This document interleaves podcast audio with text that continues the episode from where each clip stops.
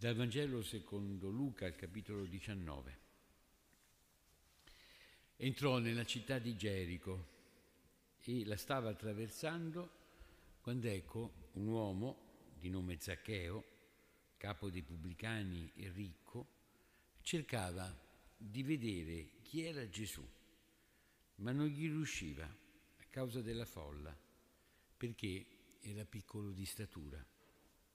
Allora corse avanti e per riuscire a vederlo salì su un sicomoro perché doveva passare di là.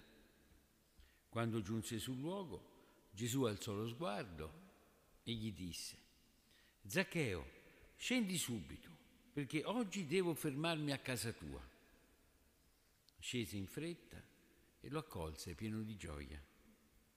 Vedendo ciò, tutti mormoravano è entrato in casa di un peccatore. Ma Zaccheo, alzatosi, disse al Signore, ecco Signore, io do la metà di ciò che possiedo ai poveri e se ho rubato a qualcuno, restituisco quattro volte tanto. Gesù gli rispose, oggi per questa casa è venuta la salvezza, perché anche egli è figlio di Abramo. Figlio dell'uomo infatti è venuto a cercare e a salvare ciò che era perduto. È il Vangelo del Signore.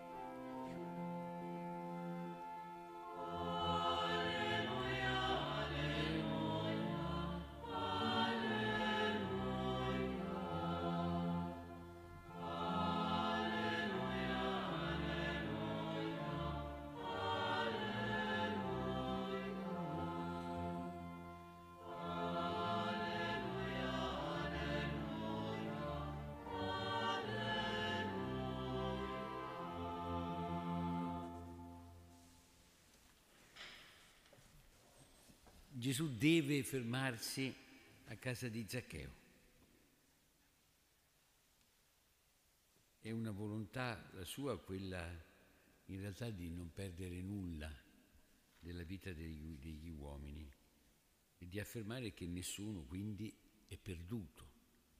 Per questo deve fermarsi da lui. Cosa doveva fare?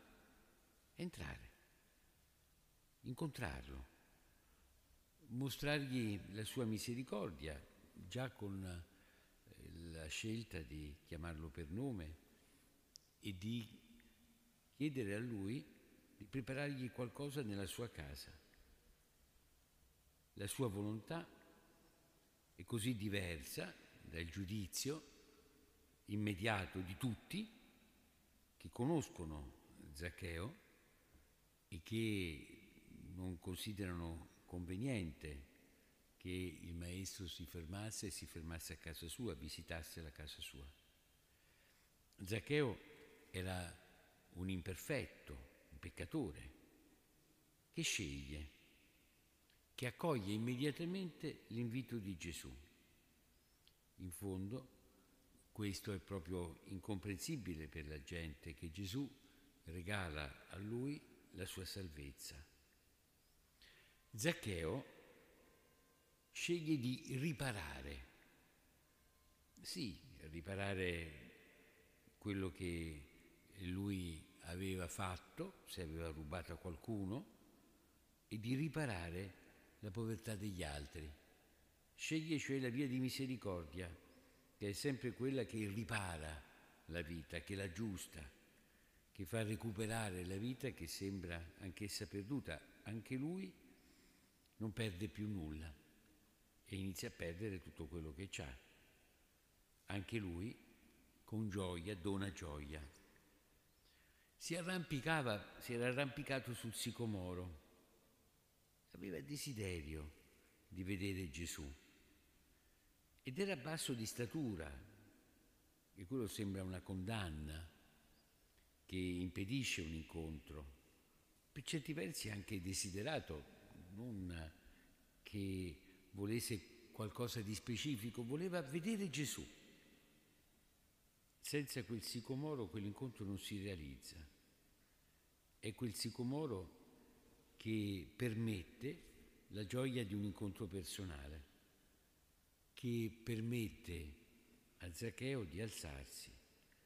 L'arrivo di Gesù gli, lo aiuta a pensarsi migliore, a, a, a, mostra in lui il desiderio di essere migliore e ha bisogno di quel sicomoro. Sentirsi chiamare per nome senza che questo venisse accompagnato come invece da, da tutti gli altri, dalla sua categoria, dall'essere un pubblicano, chiamato per nome, con un interesse che non ha altro motivo che lui.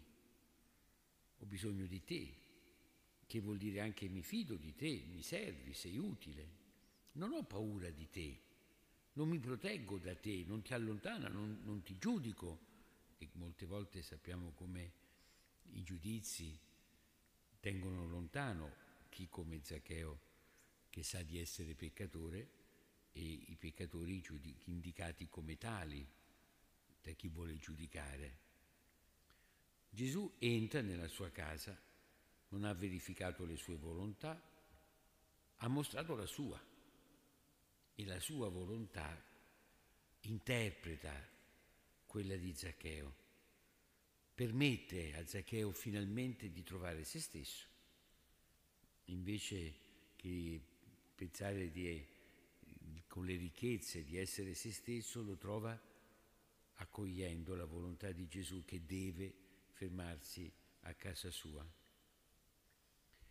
Gesù non resta fuori, non indica qualcosa non, senza compromettersi, senza legarsi, a fermarsi a casa, a fermarsi, prendere il tempo di, eh, di stare con lui è proprio il segno di non aver paura di legarsi a lui, anzi di volere che lui si legasse finalmente.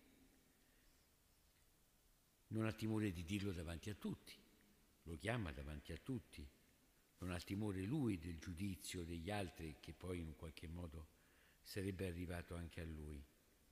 Ma la verità di Zaccheo non è il suo peccato? Perché non chiarire? Perché scegliere in fondo una misericordia che appare ambigua?